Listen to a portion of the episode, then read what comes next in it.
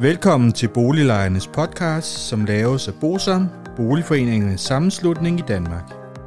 Bosam er en engageret og aktiv lejerorganisation, som har specialiseret sig i at bistå og rådgive beboerorganisationer i private udlejningsejendomme og afdelingsbestyrelser i almen boligejendomme. Formålet med Boliglejernes podcast er at informere lejerne om nogle af de problemstillinger, som vi ved, at mange lejere ofte spørger om samt at give mulighed for, at nogle aktuelle problemstillinger bliver belyst ud fra et lejerperspektiv. Boliglejernes podcast er lavet af lejere til lejere.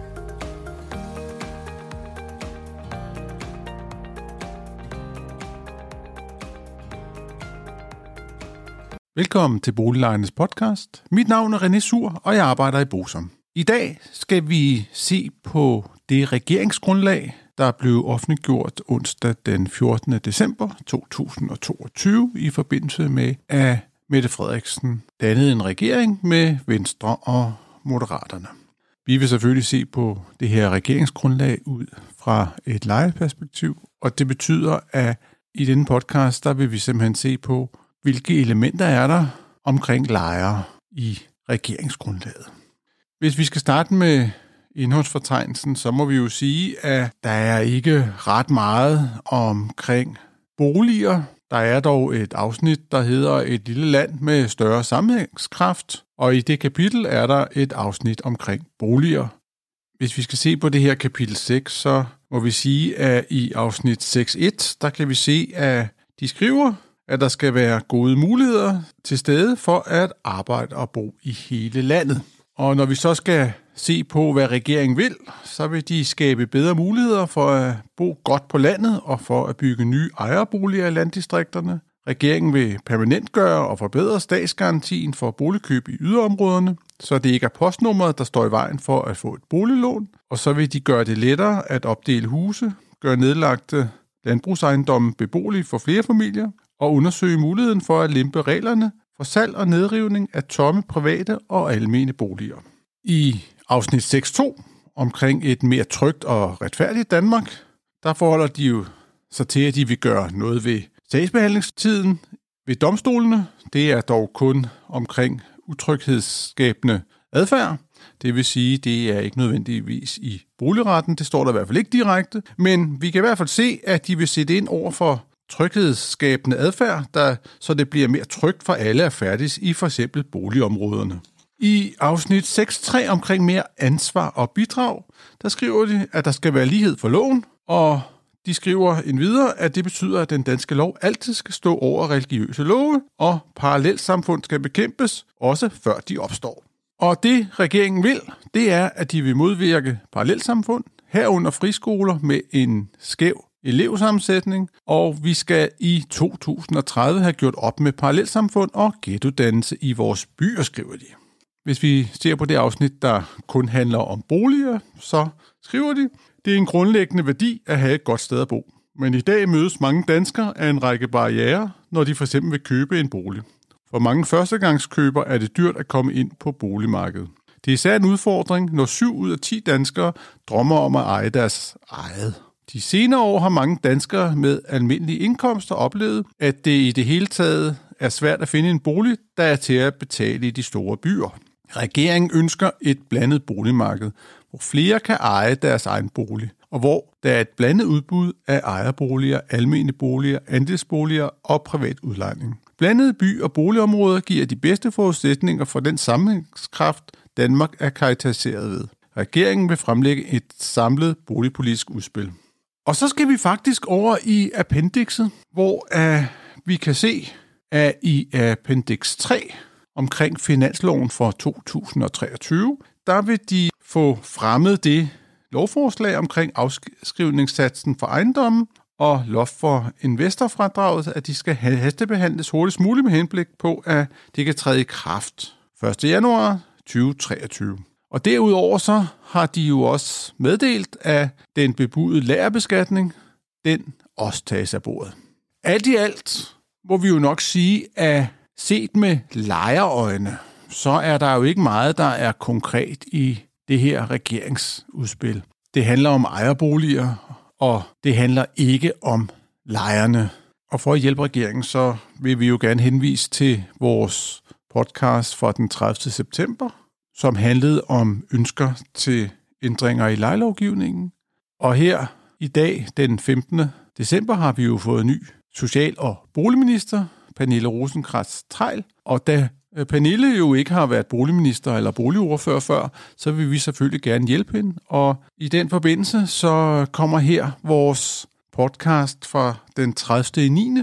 omkring ønsker til ændringer i lejelovgivningen, så det kan inspirere hende til, hvad hun skal gøre for lejerne, og så det ikke alt sammen kun skal handle om ejer. God fornøjelse, Pernille. Strukturen bliver således, at vi først ser på nogle ændringer i den private lejelov, og dernæst så ser vi på det almene område. Jeg skal skynde mig at sige, at de ændringer, som foreslås, det er selvfølgelig kun nogle af de ændringer, som man kunne forestille sig. Men øh, det er jo ligesom for i hvert fald at give politikerne nogle, nogle idéer. Man kan i hvert fald sige, at det, der mangler generelt i Danmark, det er billige boliger, og en af de ting, som vi selvfølgelig gerne ser, det er, at man fjerner muligheden for at udleje efter paragraf 5 stykke 2. Det hedder det ikke mere, det hedder 19.2, og det skal vi lære os, men det er altså, at man kan sætte lejen voldsomt op, når man laver en gennemgribende modernisering.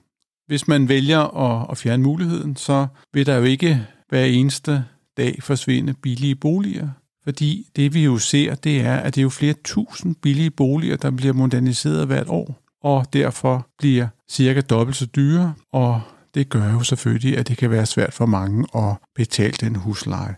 Hvis man ikke ønsker at fjerne det helt, så kunne man da mindst øh, øge kravene til, hvornår man kan udleje efter 5.2. Og der kan være rigtig mange opstramninger. Blandt andet kunne man jo øge kravet til beløbet, der skal benyttes til forbedring, inden der udlejes efter 5.2. Man kunne også se på huslejenævnets besigtigelser, og det er selvfølgelig vores næste forslag, det er, at Blackstone-indgrebet, der kom i 2020, det betød jo et krav til udlejer om, at der skulle laves en 5-3-sag, som nu hedder 19-3-sag, og det vil sige, at huslejenævnet skulle ud og besigtige legemålet, inden man moderniserede det, for ligesom at vurdere, om det var muligt at udleje efter 5.2. Det, der er problemet her, det er jo, at i de her 19.3-sager, så er der kun én part. Det er nemlig udlejer. Og det betyder jo, at det er kun udlejer, der kan anke. Derudover så er der jo en del usikkerhed omkring, hvordan huslejenævnet skal vurdere de her sager. Jeg kan også forudse, at når man på et tidspunkt kommer i den situation, at huslejenævn, boligret og så videre skal vurdere, hvorvidt at man kunne modernisere, så kommer der øh, nok en masse øh, problemer med de 5-3-sager. Det, det kan jeg allerede nu se, og det er noget, at vi vil vende tilbage til i senere afsnit. En anden ting, som ligger os meget på sinde, det er regulering af lejen i nybyggeri. Det er sådan, at der er jo fuld aftalefrihed, og det har der jo været siden begyndelsen af 90'erne. Og det er jo altså yderst problematisk, fordi at lejeniveauet stiger jo til himmels, og det betyder, at det er voldsomt dyrt at bo i nybyggeri. Og på en eller anden måde kunne det være godt, hvis man reguleret den leje. Når vi nu er ved nybyggeri, så er der jo også den lille sjove ting, det er, at hensættelser til udvendig vedligeholdelse kunne nok være en god idé, med, også med hensyn til nybyggeri. Der er jo nogle andre regler end i ældre byggeri, hvor man skal afsætte penge til udvendig vedligeholdelse, og hvis man så ikke bruger pengene til vedligehold, altså udlejer ikke bruger pengene til udvendig vedligehold, så skal man deponere dem i grundejernes investeringsfond. Og når jeg kører rundt med huslejenævnet ude i Ørestaden, så kan jeg da se en, en del nybyggeri, som nok snart skal have en kærlig hånd, og jeg kan da godt frygte, at på et tidspunkt, så vil der ligge en stor regning, som skal betales, og det var jo noget af det, vi så med det gamle byggeri tilbage i 60'erne og 70'erne, og hvor der ikke var gennem penge til renoveringer og vedligeholdelse af de gamle ejendomme. Så det kunne være rart, hvis man på en eller anden måde fik deponeret nogle penge, så vi var sikre på, at det blev vedligeholdt. Så man ikke skal ind med offentlige penge. Og det skal jo lige siges her, at lejerne betaler jo voldsomt mange penge, så det er jo egentlig bare en ekstra profit til udlejerne. Så har vi en ting, som mange af jer I muligvis ikke kender, men øh, i gamle dage, og det er tilbage før 2015, der var noget, der hed boligreguleringslovens paragraf 18 stykke 4, og det var en mulighed for, at lejerne og udlejer kunne blive enige om at lave forskellige forbedringsarbejder. Og når vi synes, den er vigtig, så er det fordi, at det, der var det gode ved den her sådan, aftale, det var, at den huslejeforholdelse, den forsvandt efter fem år. Så havde udlejer fået sine penge, og så faldt lejen. Det vi skal huske på, det er, at den almindelige regel, det er jo, at en forbedringsforholdelse, den udregnes efter et 20-årigt realkreditlån, altså ydelsen på et 20-årigt realkreditlån, og den er veje. Her der faldt den væk efter fem år, og det er jo meget attraktivt, og det er jo noget, vi i Bosom Regi har brugt i rigtig mange tilfælde. Fordi hvis der nu er noget, lejerne gerne vil have, og udlejer af den ene eller anden grund ikke vil have det, jamen så kunne man forhandle sig frem til sådan en aftale. Og det er jo fuldstændig frivilligt, om man vil indgå det. Men den blev desværre fjernet i forbindelse med revidering af lejeloven i 2015, men vi kunne godt tænke os, at den blev genindført. Så ved I jo alle sammen, der har været et lovforslag omkring et huslejeloft. Det er også vedtaget, og det var jo for at komme de store prisstigninger til livs. Og det er sådan set helt okay, men det løser jo ikke det grundlæggende problem. Reglerne omkring nettoprisindeks, det blev jo indført der i begyndelsen af 90'erne i forbindelse med nybyggeri, og det skulle stige med nettoprisindekset. Problemet er, det er sådan set, at det er alle udgifter. Det, som udlejer skal have dækket, det er jo de udgifter, han har på bygningen. Så derfor er vores forslag, at man får et mere retvisende indeks, som man så kan regulere efter. Så man ikke har alle de her energi og fødevarer osv. med. Hvis vi skal vende os til det almene område, så kunne vi godt tænke os, at det blev muligt for en afdelingsbestyrelse, og det vil jo så sige afdelingsmøde, selv at vælge administrator. Det vil jo give mulighed for, at hvis man så var kommet i konflikt med sit boligselskab, altså afdelingsbestyrelsen, så kunne de vælge en anden. Det er trods alt beboerdemokratiet, som skal styrkes, og det kunne man jo gøre ved at lade afdelingsmødet vælge en ny administrator, hvis det ikke fungerer. Det vil også få boligselskaberne til at oppe sig lidt og give noget bedre drift. Det kunne måske også være med til at skabe en bedre konkurrence mellem boligselskaberne og på sigt skabe en god og billig drift af de almindelige ejendomme. Det vil så på sigt give lavere huslejestigninger.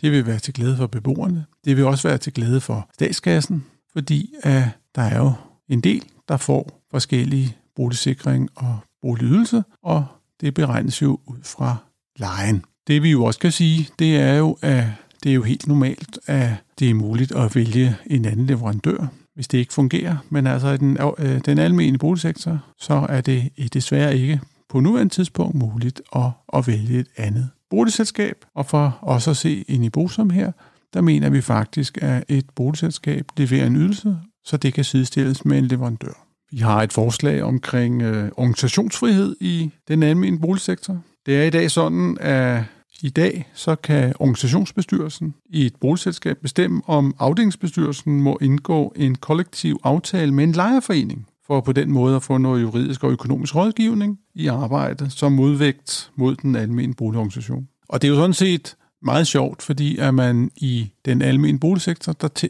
der taler man jo om beboerdemokrati uden grænser osv.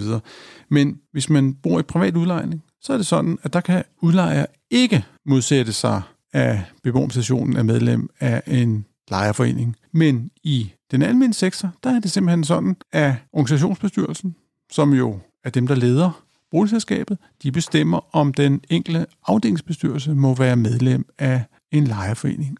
Det forstår jeg jo ikke. Det svarer jo fuldstændig til, at, din arbejdsgiver skal bestemme, om du, med, du må være medlem af en fagforening. Og det kan man jo have mange holdninger til, om man skal og sådan noget, men det må den enkelte jo afgøre, om man man vil. Det er jo trods alt beboernes penge, og hvis en afdelingsbestyrelse, og det vil jo så noget, der tages op på et afdelingsmøde, hvis de mener, at det vil vi gerne betale til, så kan jeg ikke se problemet i det.